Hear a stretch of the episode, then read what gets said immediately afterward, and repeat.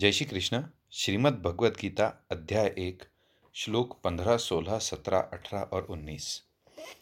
पांचजन्यम ऋषिकेशो देवदत्तन धनंजय पौंड्रन दद्मौ महाशंखम भीमकर्मावृकोदर। अब संजय, आगे के चार श्लोकों में पूर्व श्लोक का खुलासा करते हुए दूसरों के शंखनाद का वर्णन करते हैं। तो पंद्रहवा श्लोक जो पढ़ा है, इसका हिंदी अर्थ समझते हैं। अंतर्यामी भगवान श्री कृष्ण ने पांचजन्य नाम का और धनंजय अर्जुन ने देवदत्त नाम का शंख बजाया और भयानक कर्म करने वाले वृकोदर भीम ने पौंड्र नाम का महाशंख बजाया। भागों में व्याख्या समझते हैं। पांचजन्यम ऋषि केश सबके अंतर्यामी अर्थात सबके भीतर की बात जानने वाले साक्षात भगवान श्री कृष्ण ने पांडवों के पक्ष में खड़े होकर पांचजन्य नामक शंख बजाया। भगवान ने पांचजन्य नामक शंख रूपधारी दैत्य को मारकर, भगवान ने पंचजन्य नामक शंख रूपधारी दैत्य को मारकर उसको शंख रूप से ग्रहण किया था। इसलिए इस शंख का नाम पांचजन्य हो गया। देवदत्तम धनंजय। राजसूय यज्ञ के समय अर्जुन ने बहुत से राजाओं को जीतकर बहुत धन इकट्ठा किया था। इस कारण अर्जुन का नाम धनंजय पड़ गया। इस कारण अर्जुन का नाम धनंजय पड़ गया। निवातक वचादि दैत्यों के साथ युद्ध करते समय इंद्र ने अर्जुन को देवदत्त नामक शंख दिया था। इस शंख की ध्वनि बड़े ज़ोर से होती थी, इसलिए शत्रुओं की सेना घबरा जाती थी। इस शंख को अर्जुन ने बजाया। पौंड्रम दधमो महाशंखम भीमकर्मा वृकोदर। हिडिम्बासुर, बकासुर, जटासुर आदि असुरों तथा कीचक जरासंध आदि बलवान वीरों को मारने के कारण भीमसेन का नाम भीमकर्मा पड़ गया था। उनके पेट में जठराग्नि के सिवाय वृक नाम की एक विशेष अग्नि थी, जिससे बहुत अधिक भोजन पचता था। इस कारण उनका नाम वृकोदर पड़ गया। ऐसे भीमकर्मा, वृकोदर भीमसेन ने बहुत बड़े आकार वाला पौंड्र नामक शंख बजाया। श्लोक सोलह अनंत विजय राजा कुंती पुत्रो युधिष्ठिर नकुल सहदेवश्च सुघोषमणिपुष्पकौ। कुंतीपुत्र राजा युधिष्ठिर ने अनंत विजय नामक शंख बजाया तथा नकुल और सहदेव ने सुघोष और मणिपुष्पक नामक शंख बजाए। संपूर्ण श्लोक की व्याख्या एक साथ देखते हैं। अर्जुन, भीम और युधिष्ठिर ये तीनों कुंती के पुत्र थे तथा नकुल और सहदेव ये दोनों मादरी के पुत्र हैं। यह विभाग देखने के लिए, दिखाने के लिए ही यहाँ युधिष्ठिर के लिए कुंती पुत्र विशेषण दिया गया है। युधिष्ठिर को राजा कहने का तात्पर्य है कि युधिष्ठिर जी वनवास के पहले अपने आधे राज्य इंद्रप्रस्थ के राजा थे और नियम के अनुसार बारह वर्ष वनवास और एक वर्ष अज्ञातवास के बाद वे राजा होने चाहिए थे। राजा विशेषण देकर संजय यह भी संकेत करना चाहता है कि आगे चलकर धर्मराज युधिष्ठिर ही संपूर्ण पृथ्वी मंडल के राजा होंगे। श्लोक सत्रह अठारह। काश्यच्च परमेश्वासः शिखण्डी च महारथः। दृष्टधुम्नो विराटश्च सात्यकिश्चापरि परि चा हिंदी में अर्थ, अठारहवा भी श्लोक ले लेते हैं। द्रुपदो द्रौपदेयाश्च सर्वशः पृथिवीपते, सौभद्रश्च महाबाहुशङ्ख शङ्खाद् न शंखाधमुह शंखाधमुह पृथक। पृथक हिंदी में अर्थ है, हे राजन, श्रेष्ठ धनुष वाले काशीराज और महारथी शिखंडी तथा धृष्टधुम्न एवं राजा विराट और अजय सात्यकी, राजा द्रुपद और द्रौपदी के पाँचों पुत्र तथा लंबी लंबी भुजाओं वाले सुभद्रा पुत्र अभिमन्यु, इन सभी ने सब ओर से अलग अलग अपने अपने शंख बजाए। व्याख्या समझते हैं दोनों श्लोक की एक साथ।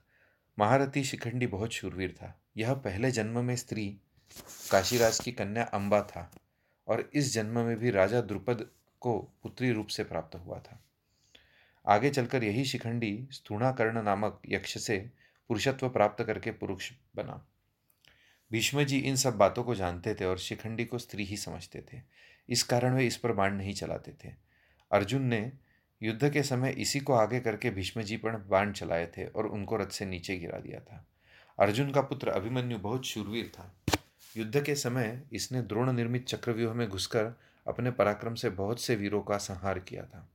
अंत में कौरव सेना के छह महारथियों ने इसको अन्यायपूर्वक घेर कर इस पर शस्त्र अस्त्र चलाए। दुशासन पुत्र के द्वारा सिर पर गदा का प्रहार होने से इसकी मृत्यु हो गई। संजय ने शंखवादन के वर्णन में कौरव सेना के शूरवीरों में से केवल भीष्म जी का ही नाम लिया और पांडव सेना के शूरवीरों में श्री कृष्ण अर्जुन, भीम आदि अठारह वीरों के नाम लिए। इससे ऐसा प्रतीक होता है कि संजय के मन में अधर्म के पक्ष कौरव सेना का आदर नहीं है, इसलिए वे अधर्म के पक्ष का अधिक वर्णन नहीं करना चाहते।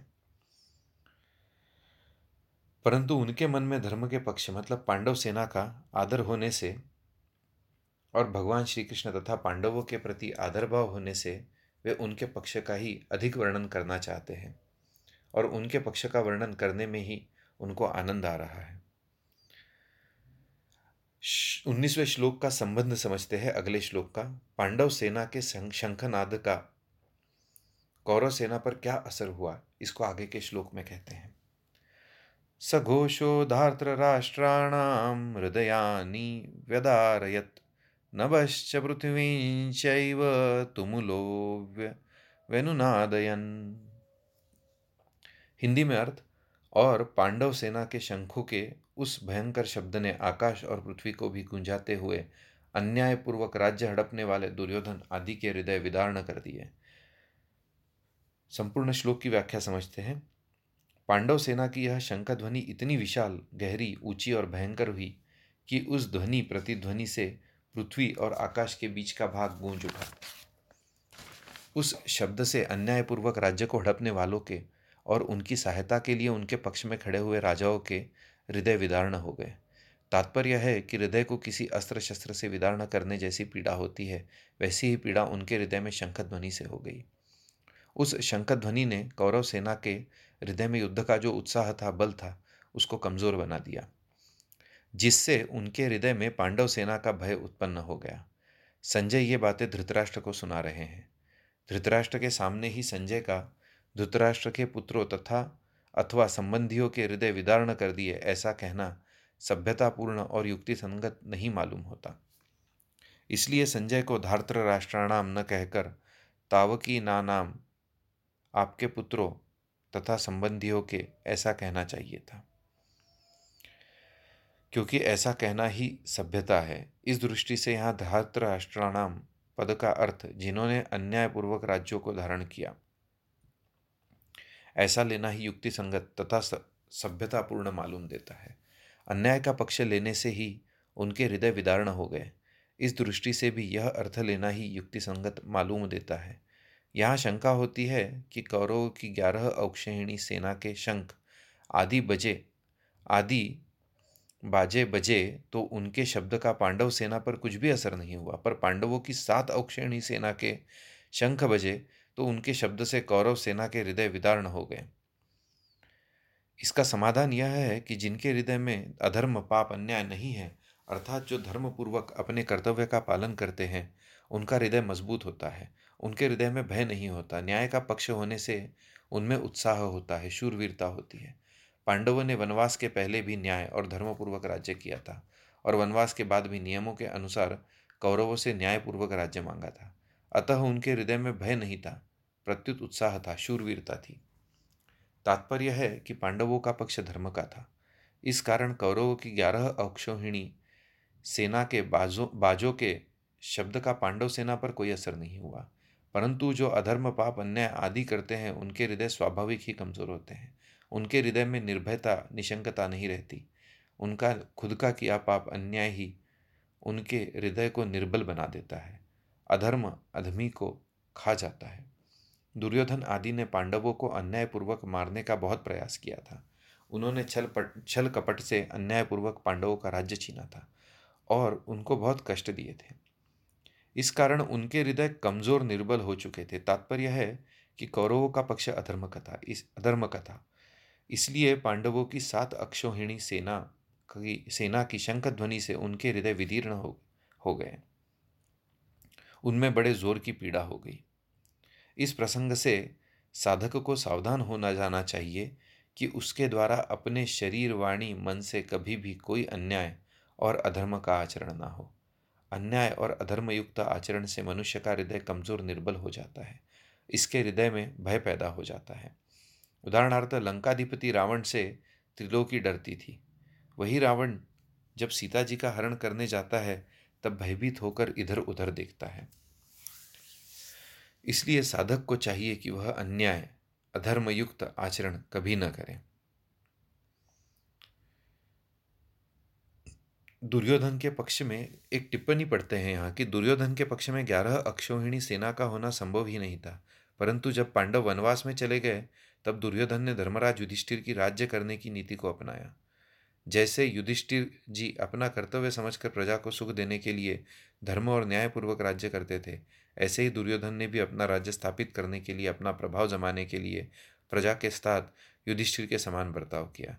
तेरह वर्ष तक प्रजा के साथ अच्छा बर्ताव करने से युद्ध के समय बहुत सेना जुट गई, जो कि पहले पांडवों के पक्ष में थी और पांडवों को चाहती थी। इस प्रकार नौ अक्षोहिणी सेना तो प्रजा के साथ अच्छे बर्ताव के प्रभाव से दुर्योधन के पक्ष में हो गई और भगवान श्री कृष्ण की एक अक्षोहिणी से नारायणी सेना को तथा मद्रराज शल्य की एक अक्षोहिणी सेना को दुर्योधन ने चालाकी से अपने पक्ष में कर लिया, जो कि पांडवों के पक्ष में थी। अतः दुर्योधन के पक्ष में ग्यारह अक्षोहिणी सेना और पांडवों के पक्ष में सात अक्षोहिणी सेना थी। अगले श्लोक का सिर्फ़ संबंध समझ लेते हैं। धृतराष्ट्र ने पहले श्लोक में अपने और पांडु के पुत्रों के विषय में प्रश्न किया था। उसका उत्तर संजय ने दूसरे श्लोक के, श्लोक से उन्नीसवें श्लोक तक दिए दिया। अब संजय भगवत गीता के प्राकट्य का प्रसंग आगे के श्लोक से आरंभ करते हैं। अगले श्लोक हम कल से लेंगे। जय श्री कृष्ण। धन्यवाद।